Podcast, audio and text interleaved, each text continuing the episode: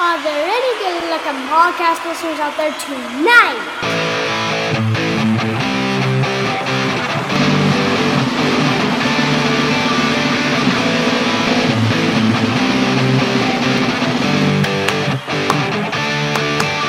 Soccer new rockin' America. America.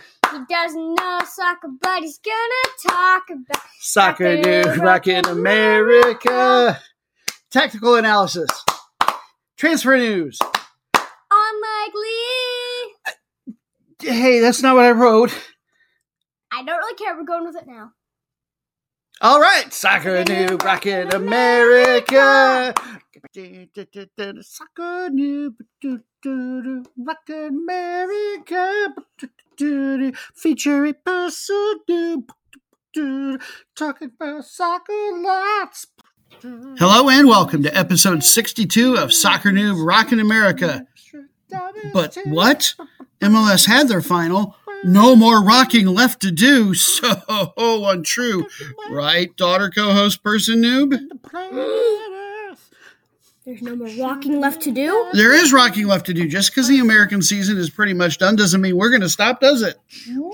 No, we can't be stopped. Now, our podcast leans U S A, and then our region, and then soccer leagues and tournaments the whole world over. Plus, we've got our wacky segments in between some of the previews. We never stop. The authorities and local mental health professionals alike have tried, but here we are. And what we will do is give mini previews on the ten most important matches in the world this week, uh, December seventeenth through twenty-third. That's Thursday through Friday. Most important as we define them. That typically tends to be top two matchups from top domestic leagues anywhere on the planet, plus uh, big national team matches, international club matches, F A Cup finals. It is all within our ken. Excuse me. And our first match shows American soccer actually isn't quite done after all. Let's dive right in with match number one. No Friday matches happen to make the cut for the ten that we are going to officially track. We start on Saturday in Liga Puerto Rico, which is an amateur league, but nevertheless, it is the top league on the island. twenty eighteen nineteen was the first season for this particular league. They've had a lot of things over the years. Uh, twenty nineteen twenty twenty, that season was abandoned, just so you know, because of the COVID pandemic, as you might guess, uh, partway through. At the time, they had thirteen teams participating.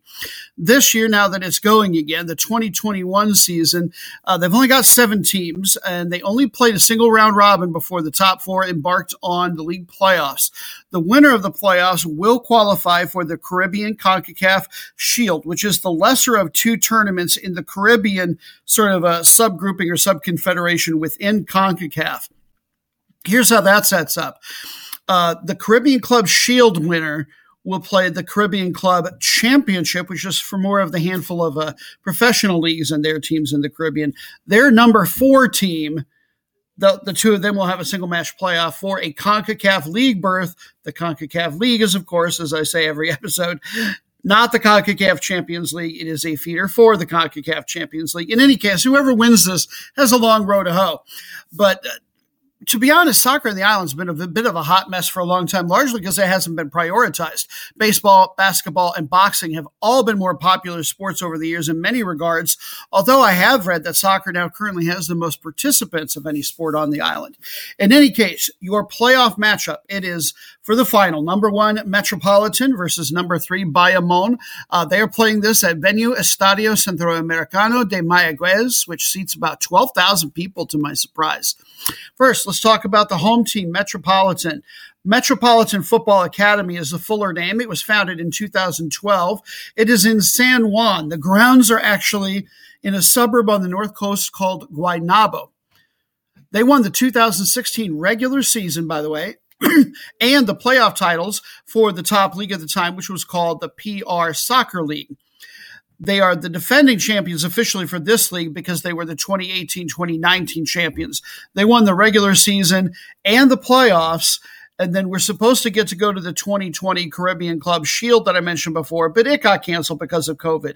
So as their new reward, they got to play in an expanded, at least for the moment, twenty twenty twenty twenty-one Caribbean Club Championship. They sort of, they, well, like I said, they expanded that whole thing to just be one great big tournament for all of the best teams, both professional and amateur. And they did very well. They got all the way to the semifinals, which it was decided would earn them a spot in the preliminary round of the twenty twenty-one CONCACAF League, where they lost in the preliminary round five one to Santa Lucia of Guatemala. Not a ton of history there, but you now have an awareness that there have been a lot of leagues over the years and that there and things in the uh, Caribbean in general are really very fluid, especially during this uh, COVID era that we're in. So now let's talk about the twenty twenty-one regular season. Uh, they went five oh and one in that first phase with a thirty-two and eight goal differential. That was the number one offense by lots, number one defense by just a little bit. Uh, to advance to the final, they beat number four Academia Quintana uh, in that semi five to nothing. The team's current form, uh, they've won four matches in a row with a twenty-five to two goal differential. Now, even with this asterisk in there, that's still very, very dominant, but it's just worth noting that one of those wins was a fourteen to nothing win over uh, one of the island's weakest teams. And now Bayamon, your challengers, they are known as Vaqueros, the Cowboys. Uh, they also play in the San Juan area in the northern suburb, um, of which the name was escaping me for the moment, but I know that it is west of Guaynabo, and it's the second biggest city at almost two hundred thousand people. Oh, Bayamon is the name of the city, of course. I just had to scroll past it for my notes.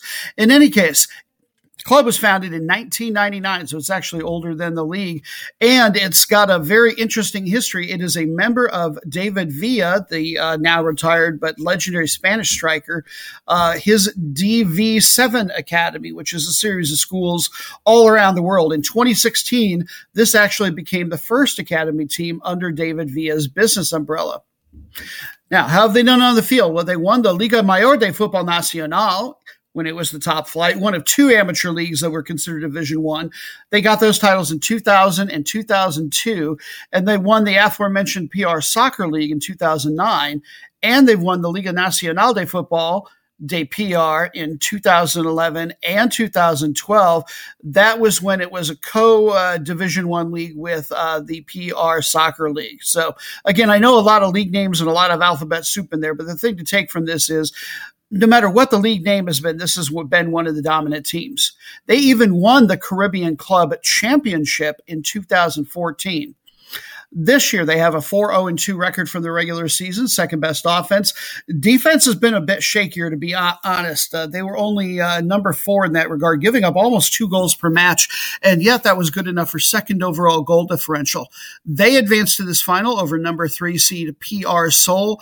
That was, uh, I know it was three to three on regular time. I don't know what the penalty kick score was, but they did have to win it on penalties. The team's current form, they are two oh and one in their last three.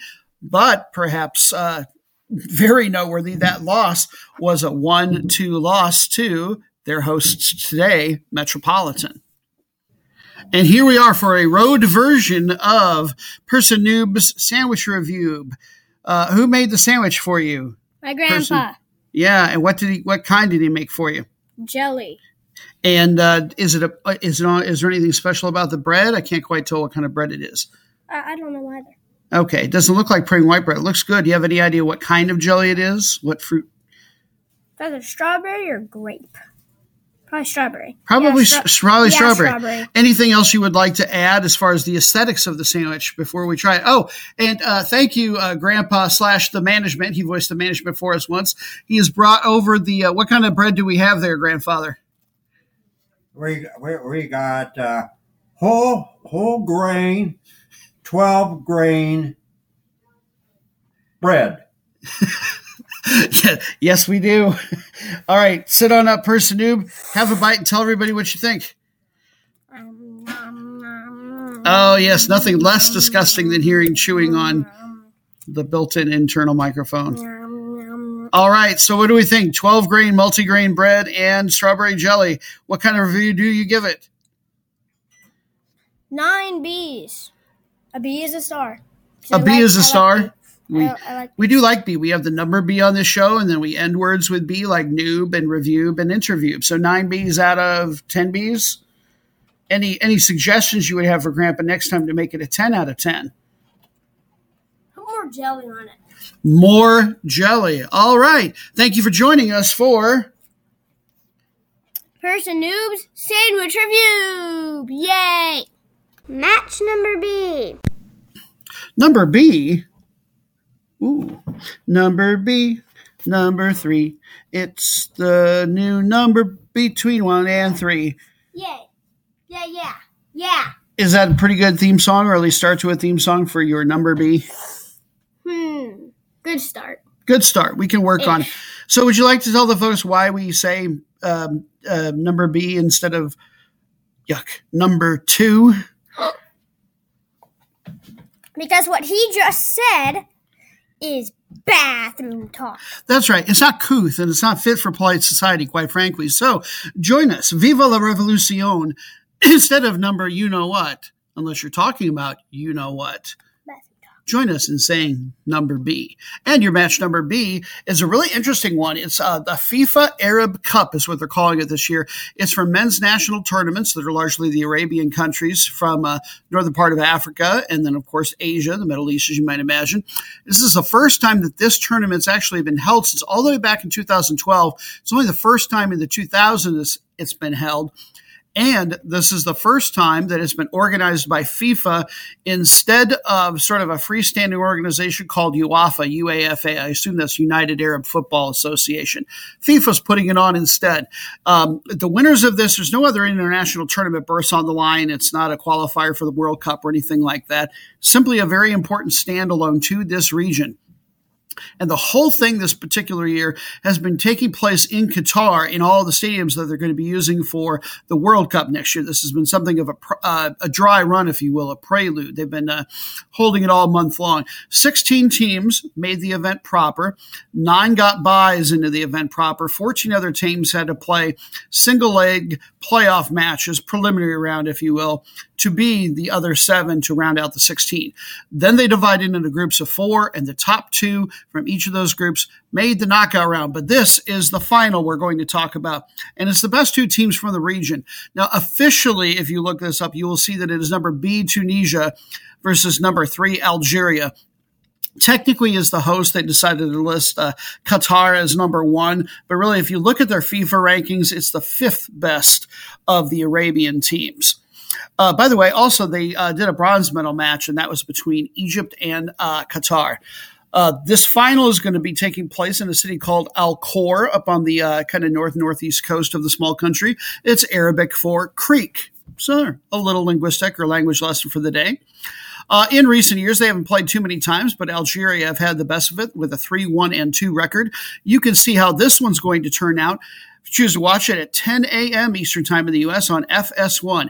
And if for no other reason, I realize we go far and wide from our soccer and that a lot of people listening will enjoy that, but they tend to, for their viewing or listening, tend to stick with uh, Europe, maybe Major League Soccer, Liga M X, stuff like that. This, and it might be the first time they're using it, not sure of that, but they are going to be testing out sort of a semi-automatic offsides technology. Get that out of the ref's hands and eyes and make it Uh, you make it robotic, basically. So kind of cool. I'm going to be watching for that.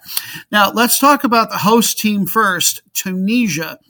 Uh, they have a really cool nickname, uh, harkening back to antiquity. They are known as not just the Eagles, but the Eagles of Carthage. Uh, FIFA rank, they're number twenty-six in the world. They made uh, f- have only ever made five World Cups all time, three of them this century. Most recent one was in two thousand eighteen, where they went one oh and two in the group stage. Uh, we're considered to have finished in twenty-fourth place. That's tied for the best that they've ever done here in the two thousands. As far as the African national championships, they have qualified for fourteen straight of those AFCON tournaments. Last iteration was two thousand nineteen. They finished in fourth place. two thousand four, they actually won it.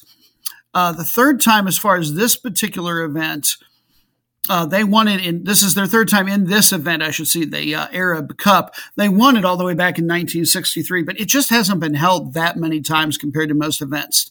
They advanced to the final with a one nil win over uh, Egypt in the semifinal. Number one event score to look out for.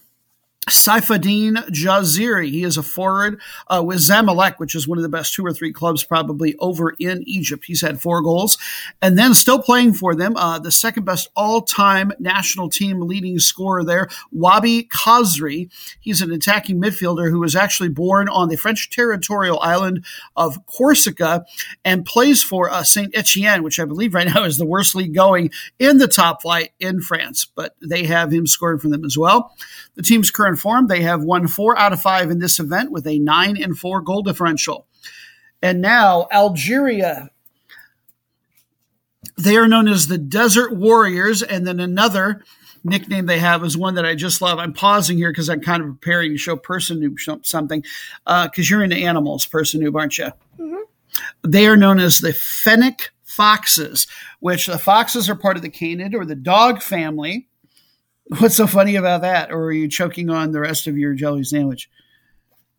I play Adopt Me, which is a Roblox game, and I really, really, really want to, I can't remember if it's a dog or a cat because I haven't played it in a while, to make a neon.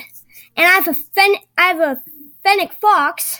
I'm like, I'll trade a Fennec Fox for a cat, for a common cat or co- common dog, and I didn't know how to pronounce that, so thank you. Well, I'm not one hundred percent sure I'm pronouncing it right, but how realistic is the one that you get to see? Because I pulled up some pictures. You want to see what a Fennec Fox looks like? Sure. Uh, Are I, I, they not? The, it's a tiny little thing. It almost looks like a chihuahua, doesn't it? And look at those giant ears. Are those not the cutest animals you have ever seen? Not very intimidating as far as for a soccer mascot, though, is it? But aren't they cute? Name a cuter animal right now. Can you? You probably can't. It's the cutest animal you've ever seen. It's tied with an axolotl, that cute little face. Oh, that's right. Axolotls are very cute as well, the little salamanders. Okay, so I imagine this is the team that you are going to root for, is the Algerian men's national team, yeah, known as the Fennec Foxes, the smallest. And you know what those ears are for? I guess they can flap those, or maybe as part of a natural cooling system, it's to help them dissipate out of their bodies the desert heat. Yes, you are doing your own big giant ears. You must be hot as well. All right, back to the footy. This is the number three FIFA-ranked team in the world. They have made four World Cups all time, two of them here in the two thousands. They did not qualify in two thousand eighteen, but in twenty fourteen, they had their best ever finish. They made the round of sixteen. They qualified for the last four AFCONs, and they won the last iteration for those uh, the African National Ch- or Continental Championships. They advanced to this final with a semifinal win over the host team, Qatar, one to two, a true road game for them, if you will. Uh, four players have scored uh, twice for them in this event. So if you're watching this on T V, just look for players who have a last name that starts with B, all of their best uh, scorers. And they all start for uh, Qatari teams, oddly enough, uh, from their uh, top flight, the Qatari Stars League.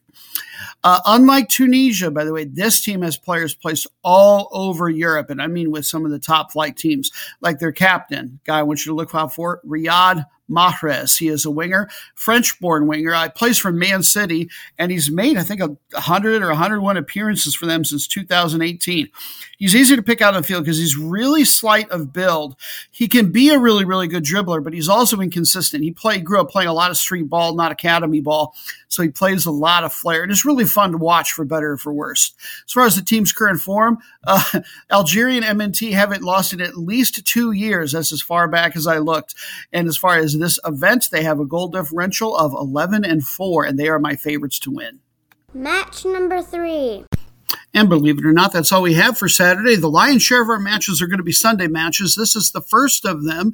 We're headed off to Italy for their top flight, the Serie A, for an excellent one. This is the number three ranked league in all of Europe.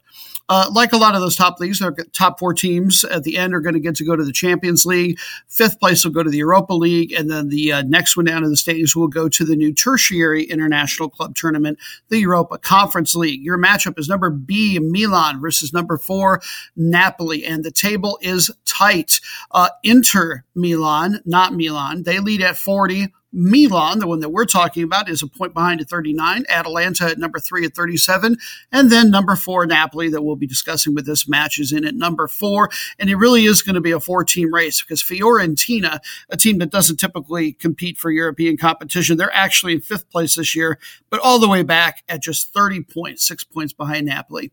The series between these two teams, Napoli have had the best of it by a bit with a ten, eight, and five record. You can catch this on T V or perhaps online. Eastern, two forty-five Eastern time here in the U S. That's on C B S Sports Network or Paramount Plus. However, the Spirit might move you to get your Calcio action. And that's all we're going to say about this particular match, because here to help us know how to gamble once every week, he helps us out. So, courtesy of a drug-addled version of some sort, here is thirty-five hundred year old in-house prognosticator Noobstradamus. Take it away, O mighty soothsayer. Greetings from the Thracian plains of Greece. For your soccer results, I imbibe the smoke of the lotus leaf and travel through space and time. Whee!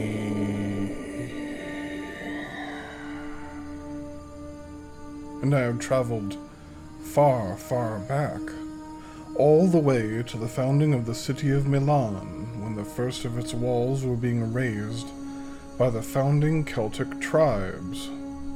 But these tribesmen were not having a fine time. Hostilities, in fact, were brewing. Violence was imminent. They could not decide on an emblem for the city. The two greatest tribes were the Aedul and Biturigus, having their own emblems of the boar and ram, respectively, and they were about to desecrate the occasion with foul blood. I then saw a huge wild boar being hoisted out of the excavated earth where the wall would be planted in deepest. Respected figure as I was, I stepped in and indicated the sign. The boar would be the emblem. Do-do-do-do-do, all wrapped up. But no, not good enough for the now offended Biturigus.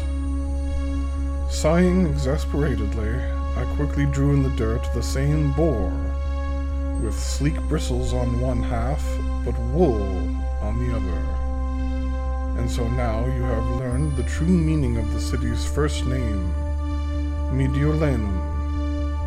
Not in the middle of the plain, as many have suggested. Rather, half wool, after this new double-form animal, city emblem to this day. Double form. Double. Noob, in honor of the city's founding name and emblem, I divine Milan will win by double, four to two. I have seen, and I have spoken. Match number four. The top flight in the Netherlands is called the Era D V C. We head there for our fourth match. This is the number seven ranked league in all of Europe. As such, they get uh, one group stage uh, berth for the Champions League. They get another one for the third qualifying round. That's the round right before the group stage. And then two more teams for the Europa Conference League. And your matchup is number three, Feyenoord, taking on number B, Ajax. Here's how the table looks. P S V Eindhoven are actually number one at thirty-seven. Ajax are a point behind at thirty-six. And Feyenoord have thirty-six as well. It is going to be a three-horse race, it appears, as another very good team, but not quite good enough for the uh, to probably hoist the trophy this year. Vitesse, they are seven more points back at twenty-nine. As far as the recent series between these two, Ajax have absolutely dominated with a sixteen five and three record. You can watch this one online, E S P N Plus, ten forty-five in the morning Eastern Time. Talk about Feyenoord first. They play out of the city of Rotterdam in the Feyenoord district, which is in the south part. Uh, it's a metro area of about eighty thousand. It is really, really rough. One of the probably toughest parts in all of Amsterdam as far as violent crime, to be perfectly honest. You want to stay out of the south. And uh, the district that they actually play in now is not Feyenoord. That is where I think their offices are located, but the club grounds are now in, I'm going to pronounce it IJsselmonde, I J S S E L M O N D E, probably butchering that. But one of my favorite things I do like about this club that doesn't sound quite as tough, quote unquote, is that whenever a goal gets scored and the sound system, there people play the Gloria Gaynor song, I Will Survive. Now, I've got no problem with that, but I am a much bigger fan of the cake version that you were gearing out of Austin, Texas, sort of an alt-rock band that was most popular maybe in the late nineties, early two thousands, something like that. But they did a really good cover of this. You're hearing the instrumental version. And we'll keep on with that for a little bit because it's awesome and because we can. Uh, this is the number sixty-eight ranked club in all of Europe. They have won fifteen league titles. Most recently, two thousand sixteen seventeen, they won it, and that was their first one in the two thousands. two thousand seventeen eighteen, the following year, Champions League, they made the group stage, and that is tied for the best that they have ever done. two thousand two, they had their best overall international finish ever. They won what is now called the Europa League and went under some slightly different name back then. This year, they started in and are about to play in the round of sixteen in the Europa Conference League. Last year in league, they finished in fifth place. This year, they've got the number three offense, and yet they score almost two and a half times a game. Hard to believe that that isn't the best offense in the league. Uh, they've got the number B defense. They let in fewer than one goal per match on average. Tied for number one league leading scorers there. He's got ten right now is Brian Linsrosen. He's a winger, veteran. He's spent his entire career Uh, with uh, all Dutch clubs and mostly Division One ones and some yo-yo teams. Top ten on assists is a guy whose name I am sure to butcher. He is from Turkey. Orkin, I'm going to pronounce it Kokcu, K O K C U. I think there were a couple of diacritical marks in there that I didn't know the meaning of and didn't get into my notes. In any case, he's an attacking midfielder, just twenty years old. Yeah, he's been playing senior league ball with them since two thousand eighteen. Already has nine uh, Turkish men's national team caps, and he has been heavily connected to a possible transfer to Leeds over in the English Premier League. And then another man to look for, number two in clean sheets for the league, is their goalkeeper, Justin, I believe it's uh, Bijlow, B I J L O W. He's had six of those so far. He is also very young, just twenty-three years old. I don't know if a transfer is imminent, but uh, the rumors I could find on him is that Liverpool, of all teams, keeps very close tabs on him. And this team's current form, they are one one and one in their last three across all competitions. And then mighty, mighty Ajax, historically out of Amsterdam. Not, tight, not quite all-time great in recent years, but the twentieth century, boy, they owned it. Uh, the international body I F F H S actually named them the seventh best club anywhere in the world in the twentieth century. Currently, they're ranked by UEFA as number seventeen in Europe. That puts them between uh, Roma and the Ukrainian powerhouse uh, Shakhtar Donetsk. They have won thirty-five league titles, and they are your defending champions right now. They have three Champions League titles to their credit. Uh, most recent one was actually, though, back in nineteen ninety-four ninety-five, and then their true glory days, they won three of those in the seventies. They're about to play Benfica out of Portugal in the round of sixteen in the Champions League. That should be a one heck of a match. Uh, if they manage to get past Benfica, that will be the farthest they've gone in a long time.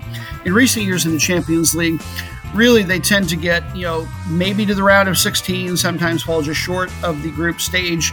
So the group stage is pretty much their average.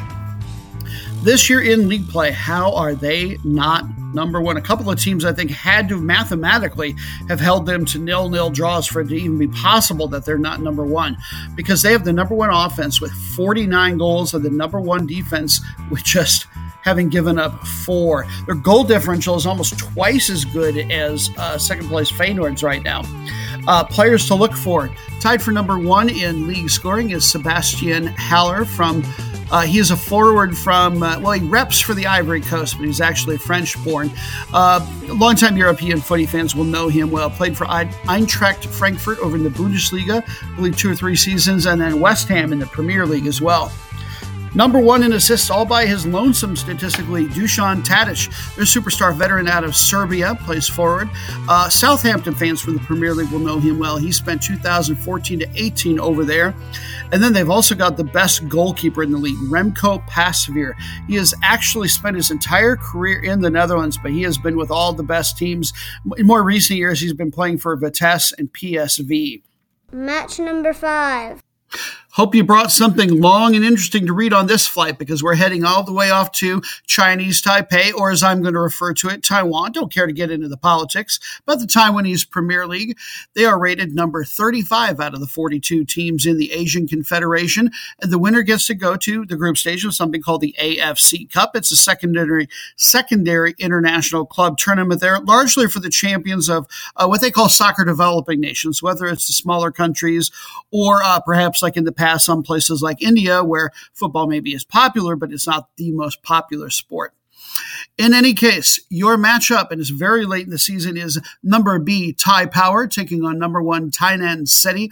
They are tied on points on the table. That said, Tainan City actually have two matches left to play, but Thai Power only have one.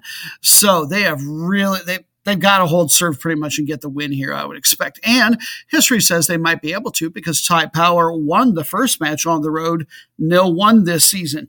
And just as a side note, this match was supposed to have been played on December twelfth, but got postponed, probably something COVID-related, but I would like to think it was just so it would be that much more dramatic. Let's talk about the host purse, hosts first, number B, Thai Power out of uh, Kaohsiung City, K O A H S I U N G. It's in the southern part of Taiwan. It's the third biggest city, is maybe three million people in the metro. And I love their nickname. They are known as the Southern Overlord. Uh, they've got a big, muscular, Neptune-looking guy on the crest. Really cool. As you can tell by the name, yes, they are affiliated with the National Utility Company. Uh, they have not won any titles for this particular league, yet they are the most decorated team in the country's history. Uh, this iteration of top flight football in Taiwan, uh, this league has only been in place since two thousand seventeen. They have finished in second place four straight years.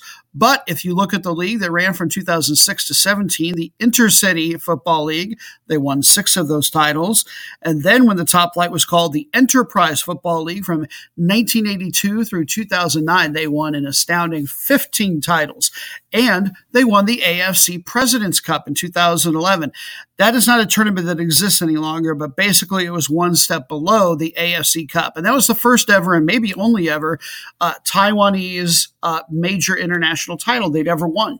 League play last year, as you might imagine, they finished in second place. This year, in, they are in second place despite the fact that they're undefeated. They are nine four and oh with a very impressive twenty-five to five goal differential, and they have won two straight matches. And now we shall talk Tainan City. This is a very young club, founded in just two thousand sixteen, yet they won this league last year, got to go to the A F C Cup, started in the group stage where they went one and two, didn't happen to advance any further.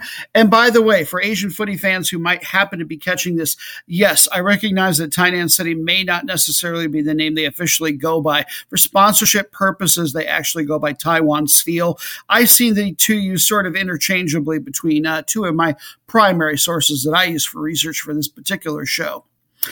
And despite the fact that they're so young, Taiwan Steel is putting in the money. Get a load of this. In two thousand twenty, they added the national team's goalkeeper to their club. They added the two thousand nineteen M V P from the league and the two thousand nineteen Golden Boot winner, the guy who had the most goals, who was not the M V P.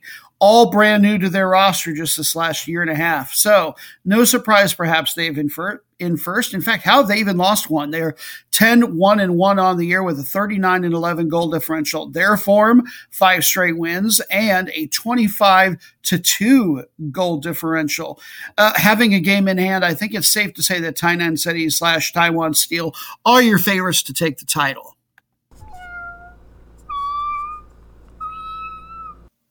Kittens, possessed of an unholy power, demand a recap of last week's match results. Let's get into it. We started our show on Saturday last week with the M L S Cup Final. It was title time between Portland and N Y C F C, and it was the New Yorkers coming out on top one one and then having to win on penalty kicks two to four. N Y C had Castellanos with a goal and Morales with an assist, their Argentinian superstar duo that we said to look out for.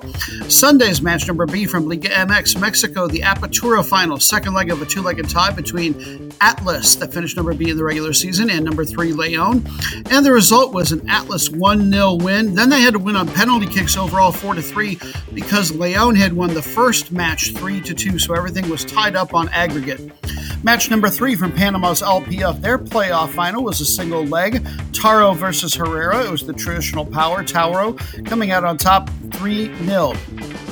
Match number four, we went to Costa Rica, the Primera División. Their Apertura was finishing up with the second leg of a two-legged tie for the final, with number B, Alajuelense, taking on number four, Saprissa.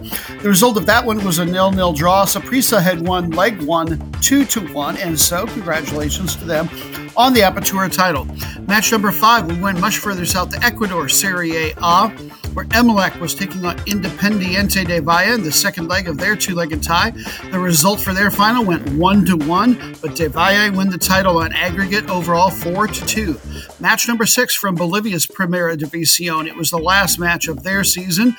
We had a bunch of teams all trapped near the top at the table looking for the title. The best-looking one was number eight, Guabirá, taking on number B, Independiente Petrolero. They were going to need a win and some help. They got the win two to three. Guy we said to look for.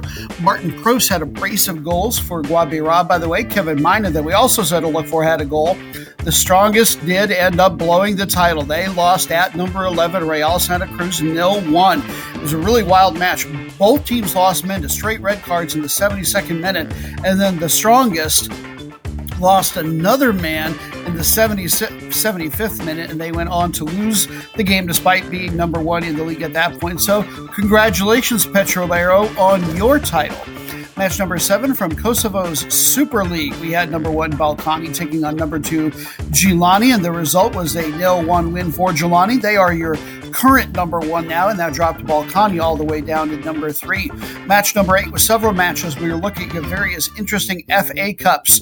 Friday from South Korea, the second leg of a home and away two-legged tie. Daegu F C took on Jeonnam Dragons, and the result was a three to four shootout win for the Dragons, and they win the title. On aggregate, it was four to four. But they do not go to penalty kicks in South Korea. They used away goals as the tiebreaker, and having four of them, that means they got to host, hoist the trophy.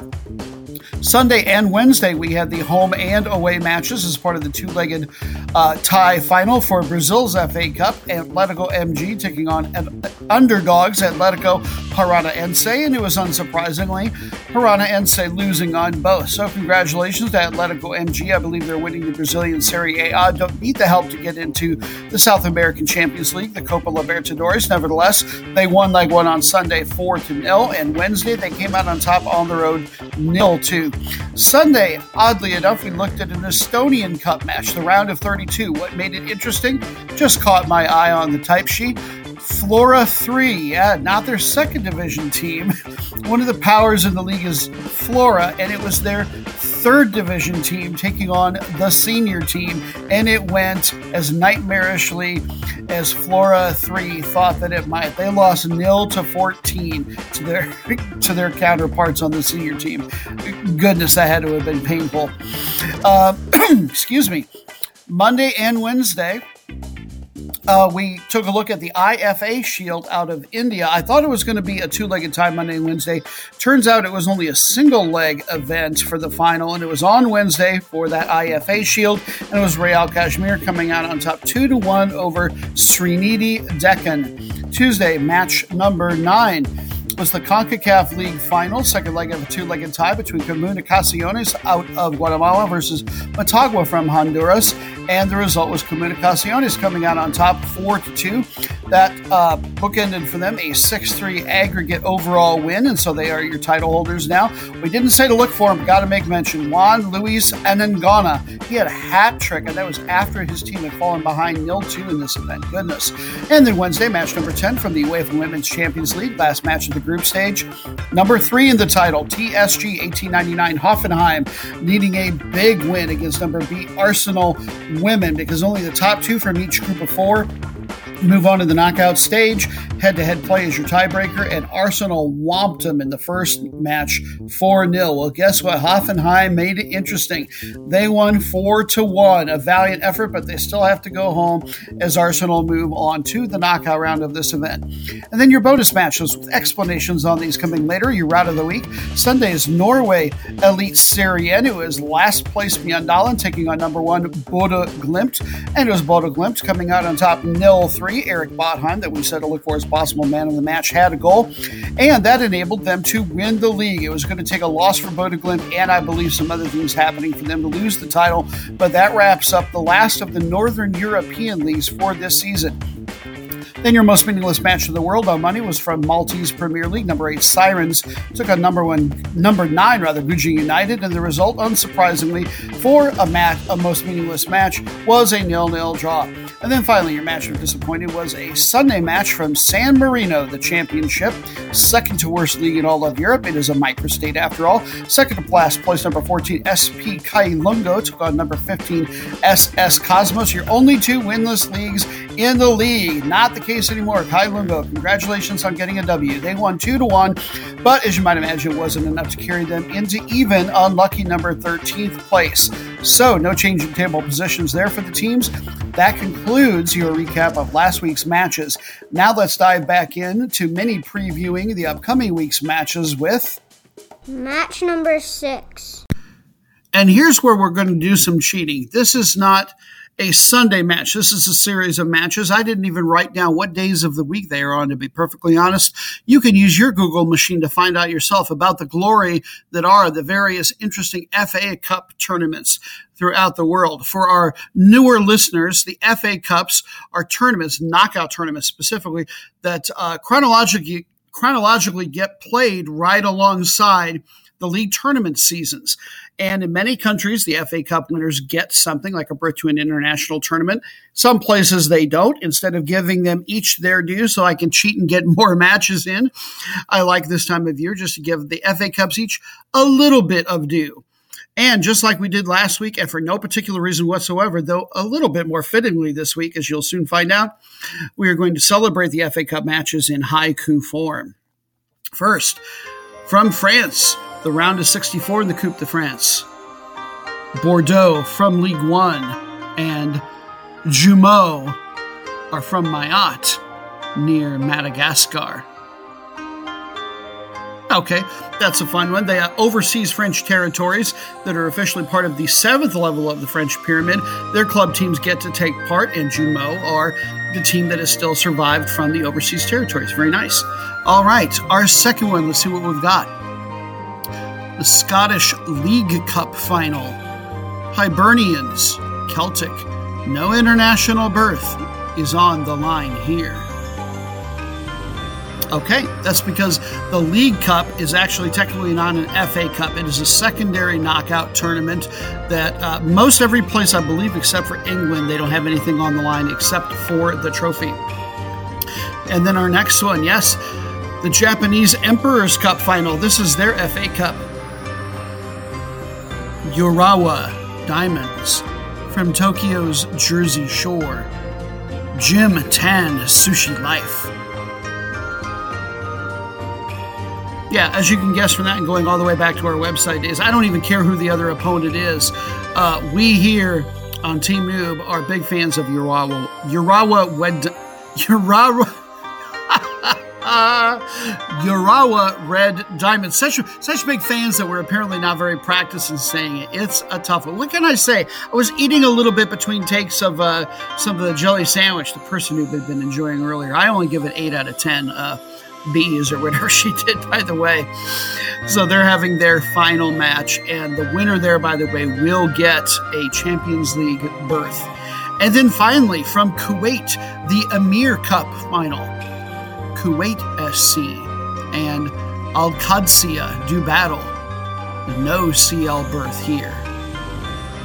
This is their F A Cup, but unlike a lot of the Asian countries, the winner doesn't automatically get a berth into any sort of international tournament. Just the glory of winning a nice, bright, shiny piece of metal. Match number seven. Back to our official and singular Sunday matches. We're headed off to, yeah, the Caribbean for a Grenada Premier League. And yes, I've been practicing my pronunciation.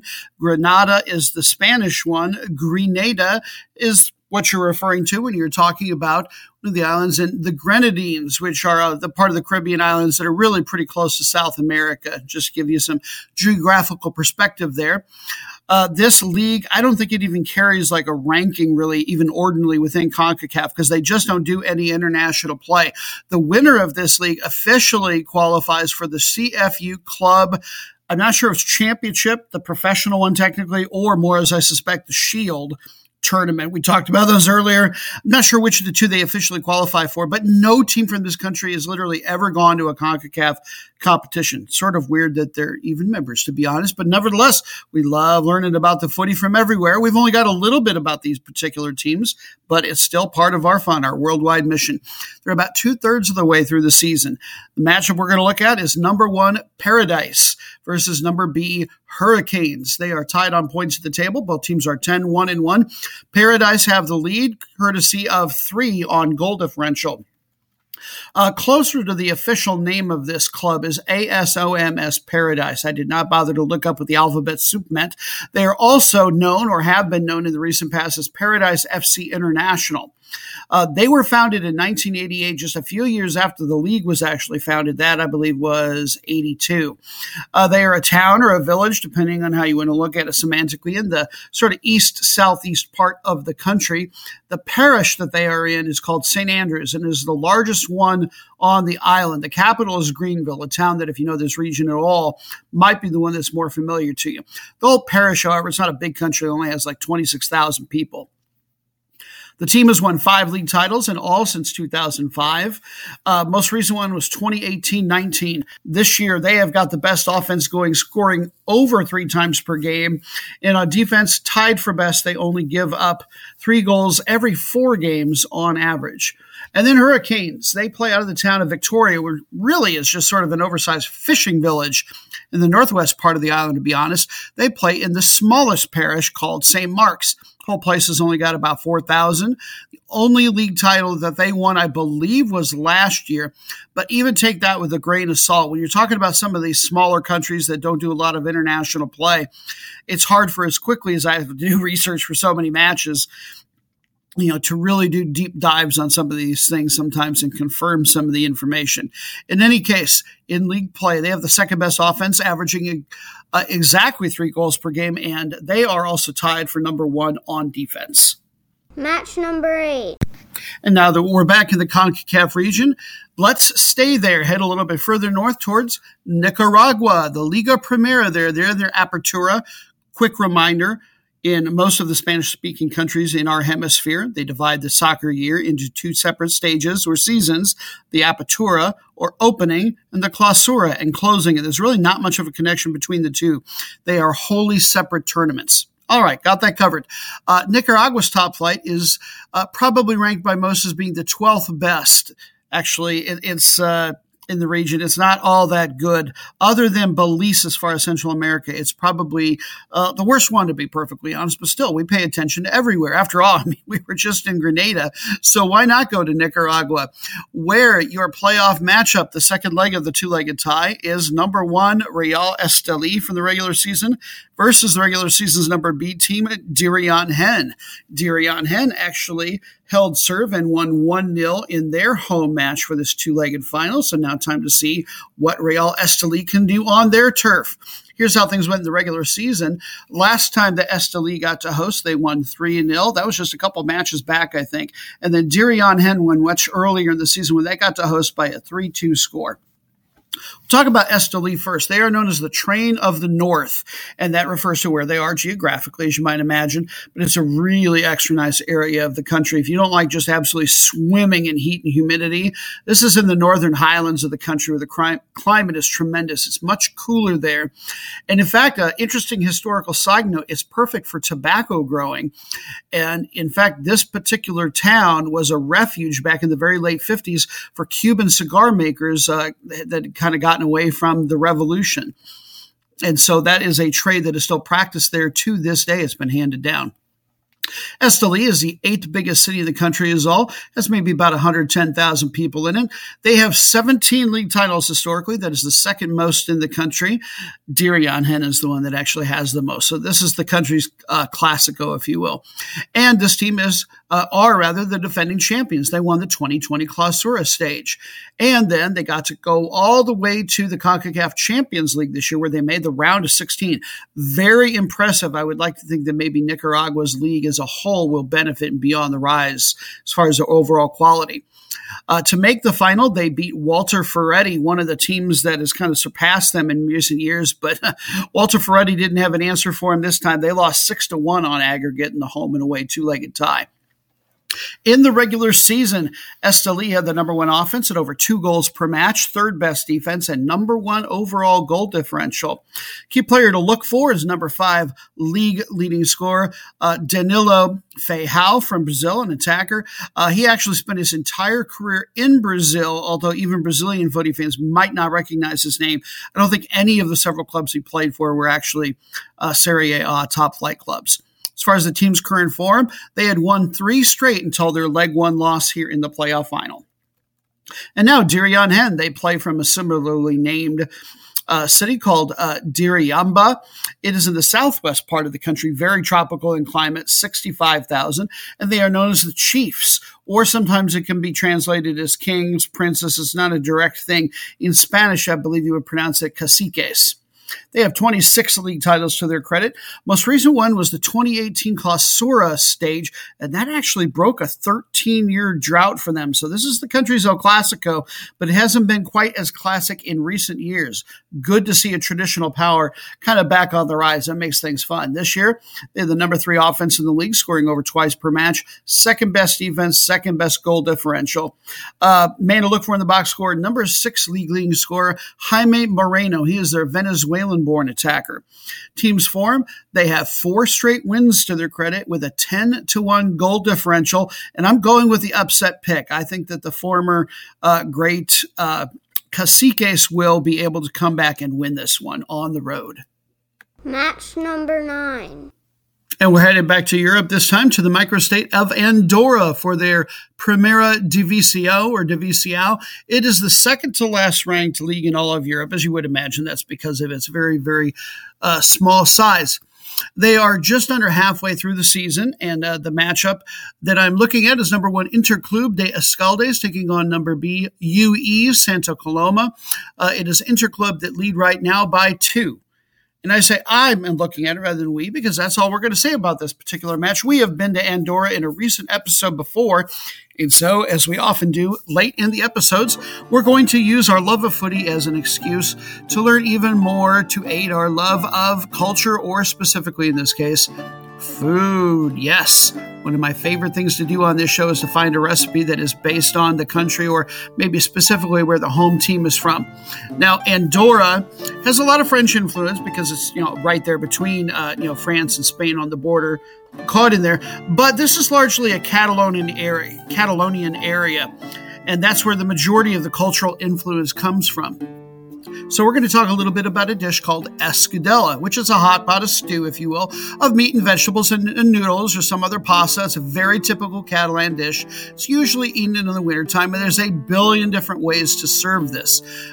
And uh, oftentimes it includes a big meatball, which is cut into slices for serving. Sometimes you get a meatball and then soup. It can kind of be two different dishes in one.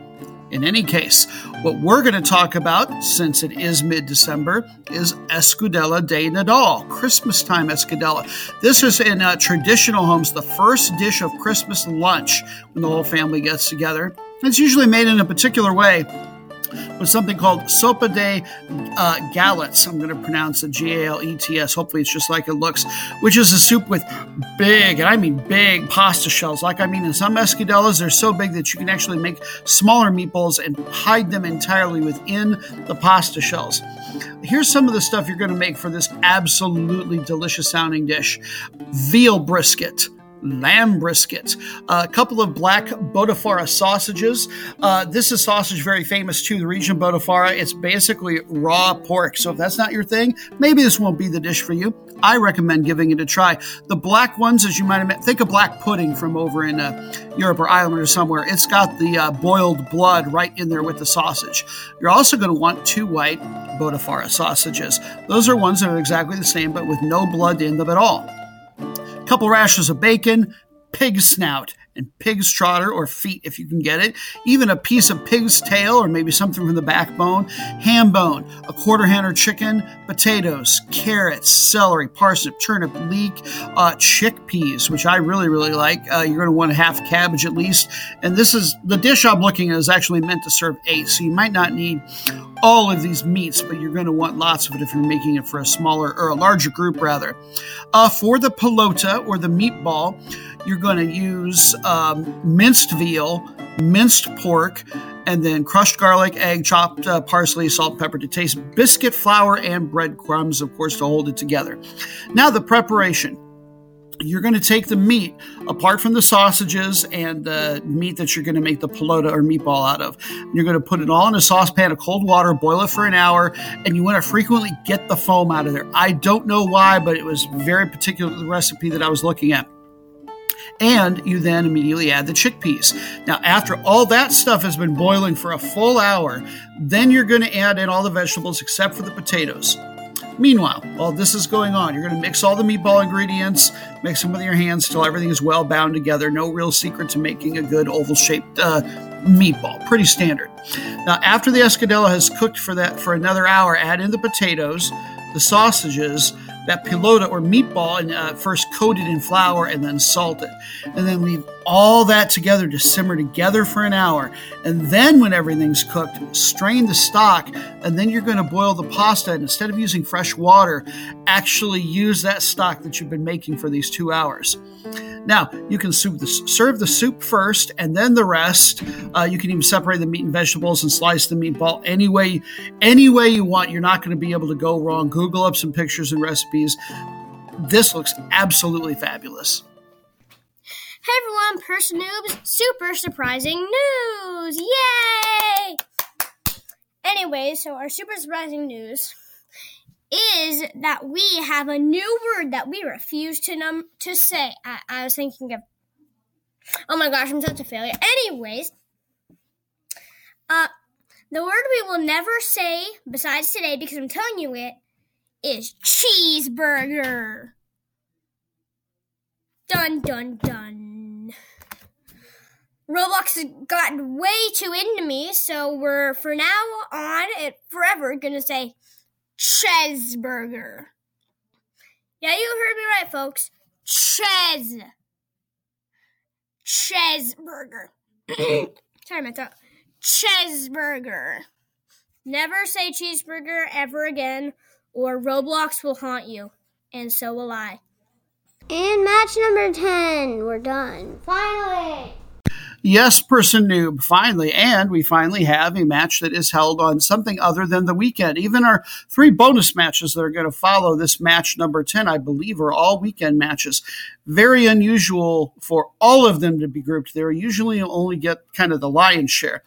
In any case, we are headed to Bulgaria, to the first Pro League, which is their top flight there, ranked number twenty-four of all the European leagues, a little bit above average. They still just get one Champions League berth and then three Europa Conference League berths, although they're high enough that their E C L teams get to start in the second qualifying round. Not a huge deal, but worth noting. And uh, just over halfway through the season there in Bulgaria. Your key-looking matchup, number B, C S K A Sofia versus number one, Ludogorets Razgrad. Uh, Razgrad have had the best of it in the series in recent years with a fifteen six nine record, and they beat them in, earlier this season when they got to host by a three nil score. Razgrad lead by five in the table currently. C S K A Sofia, in turn, lead a team whose name I forgot to look up, Cherno More is what it looks like phonetically, but that pronunciation may be way off. In any case, Sofia lead them by five. First, let's look at the host, C S K A. By the way, anytime you see those letters, if you're not familiar, whether it's Russia or any of the former uh, Eastern Bloc countries, that means army. This is a team that I don't think was an army team in the sense that only people in the army got to play for it, which is the case sometimes. But at the very least, this team was directly sponsored by the army and may well still be. In any case, they're ranked number one thirty-eight in all of Europe. They've won thirty-one league titles over the years. Most recent one was uh, a fair bit back, two thousand seven, two thousand eight. Twice they have made the semifinals of the Champions League, but you've got to go all the way back to the early eighties to find that. Uh, the Europa League, that's where they've had their most international success. They made the round of sixteen in two thousand one, two thousand two. And then this year in the new Europa Conference League, they actually made the group stage. But they finished last in the group stage, but at least they got there. Last year, they finished number three in the league, hence the reason they got to go to the E C L. Statistically, second-best offense, third-best defense, very balanced team. Lead leading score to look out for here, Jordi Caicedo. He is from Ecuador, forward, twenty-four years old. He's even already got five national team caps to his credit. And then tied for number three in assists for this team is a homegrown guy, winger, Georgi Yomov, twenty-four years old. He's been very busy internationally with twenty N T caps. Team's form, they are one one and one currently across all competitions in their last three. Now, Ludogorets Razgrad, they are known as the Eagles and are ranked number fifty-five in UEFA. Remember, that's compared to number one thirty-eight. That's quite a gap, to be perfectly honest. That puts them between teams you've actually heard of, uh, L A S K from Austria, and then the probably far more familiar team, Hoffenheim from Germany. This uh, town of Razgrad is in the northeast part of the country, not too big, about thirty thousand people. The club was founded in nineteen forty-five, but they only made the top flight, I believe, for the first time in twenty eleven. And that's a lot of buildup, but boy, when they got there, I guess they were really prepared because they have won every single league title since climbing into Division One. Uh, they also have two Champions League group stage appearances to their credit, the more recent one in two thousand sixteen seventeen. Europa League, like with a lot of these kind of middling uh, club champions, have their best success in the Europa League. They made the round of sixteen in two thousand thirteen fourteen. Excuse me. They've got the number one best offense in the league by miles, scoring over two and a half per match. They've got tied for the second best defense, only allowing exactly one per match on average. And that is good for a goal differential that is two and a half times what C S K A Sofia have managed to put together. These are your favorites. That's what I'm saying. Uh, number B league score is there's the boast of Pieros Sotrio. He is a Cypriot striker, meaning he's from the country of Cyprus. Best club he's played for over the years. He's a little bit of a veteran. Uh, he spent three seasons with Copenhagen over in Denmark, and he's got almost fifty national team appearances to his credit, although I don't think he's played for them since twenty eighteen. They've also got the top two assist leaders in the entire league on on their team. Their form, uh, not exactly red hot. They're one one and one against all competitions right now. Bring forth the bonus matches.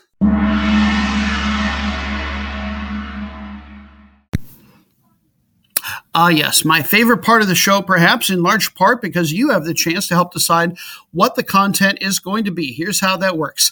Soccer Noob U S A is my Twitter on handle. I hope you'll find me there as I put up the polls, usually on Mondays or Tuesdays, to determine which candidate matches are going to be the winners and get to get featured on the show for these very three unique bonus matches with explanations coming for each of them. This first one that you have voted on is a first versus last place matchup from some domestic top flight in the world that we like to call the route, route, route, route of, of, of, of the week, week, week, week. And with just forty percent of the vote and yet being the winner, a Friday match from Italy's Serie A. We're headed back there once again, but this time for number twenty in last place, Salernitana taking on number one Inter. Salernitana, now they trail number seventeen Spezia by four, taking a look at the table. The reason that's important is because numbers eighteen through twenty will all be relegated at season's end. So there's still a little bit of hope for them, at least by the looks of it at a glance. Inter, meanwhile, we talked about the top of the table first. Uh, they lead Milan by one. As far as the overall series between these two, I'm not sure that they've ever played before. I mean, ever. Let's talk about Salernitana first. They are from the city of Salerno. Uh, give you some geographical perspective. If you can imagine the classic vision of Italy on a map as being the boot kicking the soccer ball, it's in the southwest part of the country. Basically, I would say it's at the bottom of the shin. It's a city that's not too large, about one hundred fifty thousand, but it's noteworthy. History majors might remember that the first med school ever in the world was built there early in the Middle Ages. Interesting side note. Uh, last year, they finished in second place in Serie A B and got themselves promoted. Hence, now they're in the top flight. Uh, this club's had a, some pretty bad recent history. In two thousand eleven, they were actually what's called excluded. That basically means kicked out of the Italian F A entirely. It was probably due to finances. I didn't read that directly, but I did see that they had had, uh, they were flirting with bankruptcy or went through it just like the year before, so I can't imagine that it would be anything else. Then they got refounded the next year, but they had to start all the way back in Serie A D, number, the number four division. Also, another fun side note, they don't seem to have an official mascot, but their crest looks really cool. I can't quite tell. It looks like it's a seahorse, and I know this is a port town, but it's so stylized that I can't tell if I'm imagining it or not. In any case, they are a uh, kind of woeful uh, two two and fourteen record on the season. They've actually got uh, more, that's more wins, those two, than the other two teams that are in the relegation zone, but they haven't been able to manage nearly enough draws to go along with those two wins. They've got the worst offense and defense going with an eleven and forty-two goal differential through eighteen matches. Their best all-around player is probably uh, Grigoris Kastanos. Uh, we're talking about another Cypriot, actually. He's a central midfielder, twenty-three years old. He is here on loan. He was with Juve, but not their senior team. He was playing with the under twenty-three side. Uh, passing, he's pretty good. He's an excellent tackler, especially for his size. He's only five nine. As far as the team's form, no real surprise here. They've lost four straight across all competitions and have a very ugly oh and nine goal differential over that stretch. Uh, meanwhile, go, coming to town, heading to Salerno for target practice is Inter. They've got the number one offense in the league by lots. Two and a half goals per match. Second best defense. They don't even allow a goal per match on average, and that's good for the number one all overall goal differential. They're still my favorites to win the league, in fact. Number four scorer is theirs, Lautaro Martinez. He's an Argentinian striker. Another short king, five foot nine inches tall is all, twenty-four years old. Uh, he's got twenty-four national team caps already to his credit just the last three years.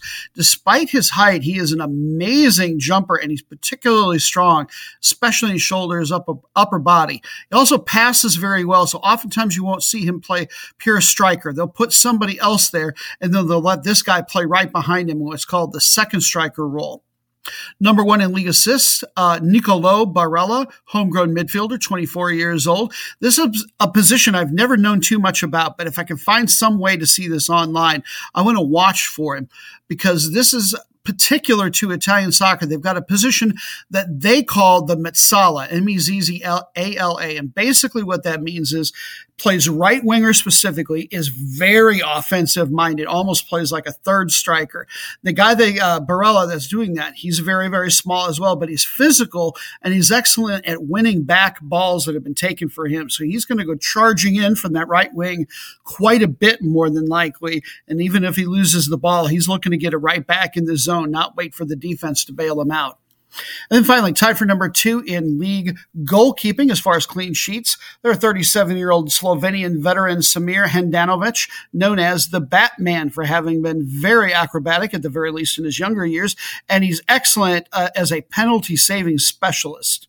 Team's current form, uh, they haven't lost any matches since October, except for a loss in the Champions League to Real Madrid. They have won five straight league matches, and they didn't concede a single goal over their last four. This is going to be a blowout. That's why we call it the route of the week. I'm going to predict a uh, nil four win for Inter on this one. Could you be the most meaningless match in the world? Yes, you could. You're so boring.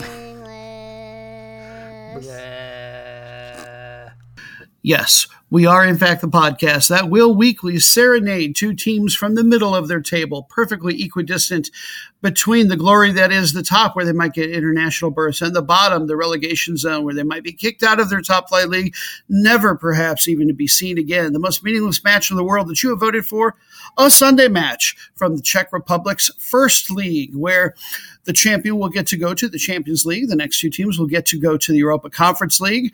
The other end of the spectrum, one team will be relegated. Two other teams will get to fight for their first division lives through what's called a relegation playoff. And these two teams aren't going to probably have a sniff at any of that. Number ten, Sigma Olomouc versus number eleven, Fastav Zlin.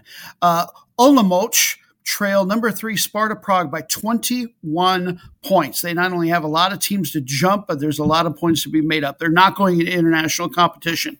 Meanwhile, Vostos Lynn, they lead number fourteen. That's the best of the teams in an R P O position. F K Pardubice by just four points. So a little bit closer to that. And I believe that these two teams, since I scouted for this match, I think they lost three matches between them, between when I scouted it and when you're now hearing this. So they're a little lower in the table than when they once were, but they were still worthy of the meaningless match. Uh, the series has been all Olomouc. They are ten three and three against Zlin in recent years, and uh, they won one to four on the road earlier this season, Olomouc did. And we'll talk about them first. That is the name of the city out of which they play. It is in the east central part of the Czech Republic. It's the former capital of the uh, region that might be more familiar to you, historically called Moravia. Uh, cities proper has only got about one hundred thousand people, but the greater area has uh, closer to four times that many. Last year, they finished in ninth place. This year, I think statistically they're showing signs that they're going to move up, if not all the way up into the top three by any stretch, because they've got the sixth best offense. They can score.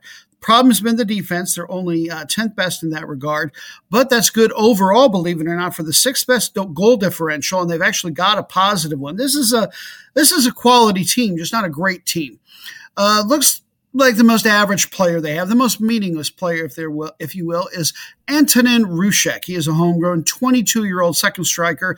Plenty of time to move on from meaningless into uh, somebody that actually matters. But right now, he's only got four goals and two assists on the year, and they probably need more of one or the other from him to climb the table more than a rung or two. Team's current form, they have lost two straight matches, and now Vostos Zlin. Uh, they are also in the Moravian region of the country, uh, more southeasterly, though, and their city is only about seventy-five thousand. Team nickname, the Cobblers. This was a very small village, if you just go back, say, like seventy-five years, with only a few thousand people, until a major shoe factory happened to get built there, and that ended up supplying the, the whole national army, and it's one of, if not the major employer, still there to this day. Last year, they finished in fourteenth place, so it's actually a little bit of an improvement for them to get up into the uh, meaningless territory. They are a yo-yo team. They tend to go back and forth historically between this and the second division, but this is their sixth straight year in Division One, so congrats to them on that. Uh, two thousand sixteen seventeen was probably the best year, certainly the best league year they've had in recent memory. Uh, they finished uh, number six. They actually got to go to the Europa League, probably through a cup performance, and got all the way to the group stage. Their statistics are actually more in line with what you would expect from a meaningless team, but in fact poor enough that I think, if anything, they'll drift a little bit closer to the relegation zone. Player they can possibly hang their hat on on the scoring leaderboard for the entire league is Tomáš Poznar, veteran, thirty-three years old. He has spent his entire career with various Czech clubs, and in fact, he started his senior career with Zlín and was with them to from two thousand six through eighteen, so practically a professional lifetime, you know, uh, and he's from right in this area, so welcome home, Mister Poznar.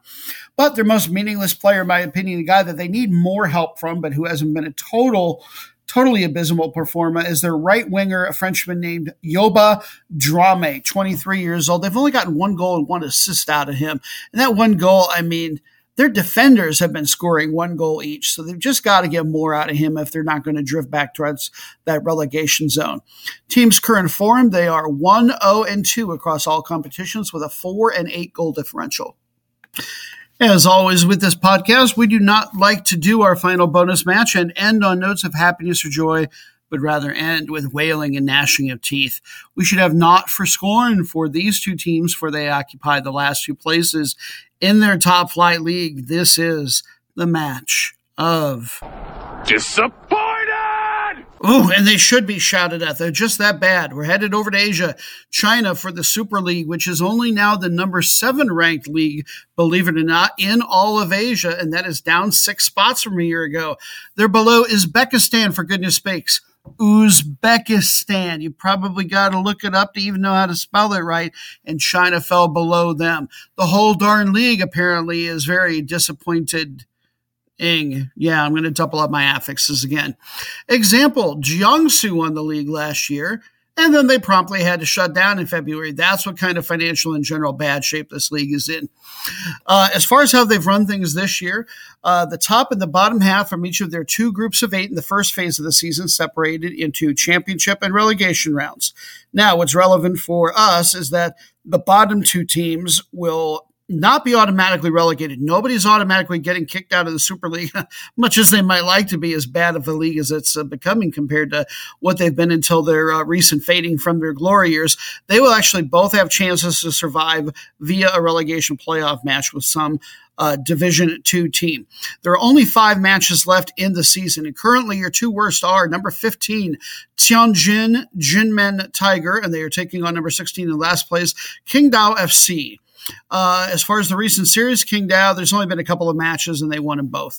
Uh, Tiger, they currently lead uh, Qingdao by one in the table, and these aren't necessarily, at least at glance, the two that are necessarily going to have to fight uh, for their R P O lives, because each of the next three teams above them is just one point better than the last. So realistically, there's still three other teams as well as these two that I think could end up in the relegation zone. Uh, we'll talk about uh, Tianjin Tiger first. A little something about the city that's interesting. This is not part of a municipality or what we would think of as a state. This is one of what I think is nine different cities in the country that are under direct federal control. Uh, Greater Metropolis is about sixteen million. It's uh, ranked just outside of the top ten in the world in size, uh, yet it's only the number uh, four biggest metro area, I believe, in China. It's on the north coast of the country. Uh, it's considered largely a gateway to Beijing. Now, if you have followed soccer from this part of the world before, don't get lost on the name. Some of them have been changed and some of them have been shortened. Why? Because starting this year, no more corporate sponsorships are being allowed in the names for some reason. Additionally, as a side note, and I gather this is the first time, uh, the league, is, or the F A at least, has also instituted both team and individual salary caps, trying to get their costs under control. So this team was Tianjin T E D A. I don't know if they pronounced the acronym or spelled it out. Obviously, with romanization, it's hard for me to know for sure. But that's how you would have at the very least seen them in print until this year, and now you have the newer name. Uh, before this season, I mean, they're in the disappointed match, but they're lucky to be playing at all. Before the twenty twenty-one season started, all signs were pointing to them to simply not having a team anymore. They were going to shut down as well. They had a f- functionally been closed down by T E D A. I didn't happen to read how they worked their way around it, but all of a sudden, at the very last moment, they submitted uh, team names and uh, team player names and other paperwork and got to participate this year, if barely. Uh, they do have three Division One titles to their credit, but you've got to go back a ways. Uh, nineteen eighty-three was the last time they got even a share of a trophy, and it was a shared trophy, in fact. But, or at least I should say a league trophy, because they have won the F A Cup twice, and the more recent of those two times was in two thousand eleven. Uh, let's see, two thousand ten was their best league finish, I believe, uh, in more recent years, as they finished in second place. They've been to the Asian Champions League three different times, and in two thousand eleven even made the round of sixteen, best they've ever done. Last year they finished in tenth place. Uh, let's see, as far as this year, the regular season, they finished in second to last. That's seventh place in the group stage phase. Uh, the stats are just what you would expect from a team this bad. Number fifteen overall in the standings, aggregate table, uh, number fourteen offense and defense. So rather than look for good players, let's see who stinks the worst. As is usually the case, it's the goalkeeping letting them down. Their worst player on paper is Shengkun Tang. He's actually got one man of the match this year for one particular match round, and it was apparently the only time he ever managed a clean sheet, him and his defense, all year long. That's the only one he's had. Team's current form, they are oh two and two in their last four, and the win that they had before that was actually only over a university team in the F A Cup, so you can hardly even count that, to be honest. So let's move on to the even sadder Qingdao side. No official mascot, but they too have a tiger on their crest, although when this club was first founded, which wasn't that far back in two thousand thirteen, they were known as the Sea Bulls. I almost, I should have Googled this up to see if that's even a re- real thing. I I'm just going to say it's not. It sounds like it sounds like B S to me. The Sea Bulls, Sea Bull, you know what is more like it. Uh, this is an eastern seaport town, Qingdao, in the Shandong province, area of uh, well under six million people. Thing it might be most famous for, uh, unless you are a teetotaler, is Tsingtao beer. Uh, very famous in, here in the States.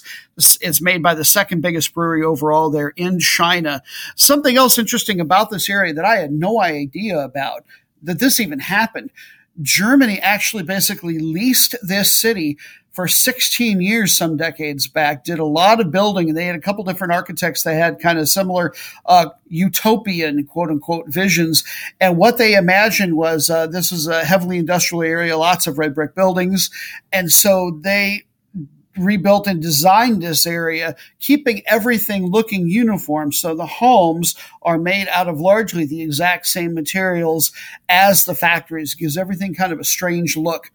Uh, this team was promoted to the Super League, by the way, just after the two thousand nineteen season. So they're very new. Nevertheless, we accept no excuses. You're still very disappointing to me and your mother, quite frankly. Last year, they finished in fourteenth place. Uh, this year, worst offense in the league, worst defense by lots. They give up over two and a half goals per match. As you might imagine, they finished in dead last in their group in the group stage phase. Worst player they've got going on the defensive side, but in a rarity, isn't necess- isn't a goalkeeper. Zheng Zhu is their right back. He does some right midfield work for them as well, and he's bad. But instead of looking up stuff on him, I did see a name that I recognized. I knew he had left for somewhere in Asia, but I had never paid attention to where. So, uh, L A F C fans, remember Romain Alessandrini? I don't know if the club didn't want him or if he wanted to leave for money. Uh, what the deal was, but he was with the Falcons for three seasons before coming here. That's where he ended up, at the worst team in China. And even before that, it's sad because he was with a couple of pretty decent uh, French teams, uh, Marseille and uh, Rennes over there. As far as the team's current form, uh, the form is a great big lump. They have not beaten a league team since mid-May. And so on those notes of putri- putridity, that is how we essentially end the podcast. Not with anything that you were going to enjoy, but rather we will all send them out in our traditional fashion. It was bad. It was awful. I was terrible. Get him away. Hey, boo. Boo. And that's a wrap on episode sixty-two of Soccer Noob Rockin' America. Thank you to the whole gosh darn team and to you for listening. Until next time, have a fabulous footy week. Take care.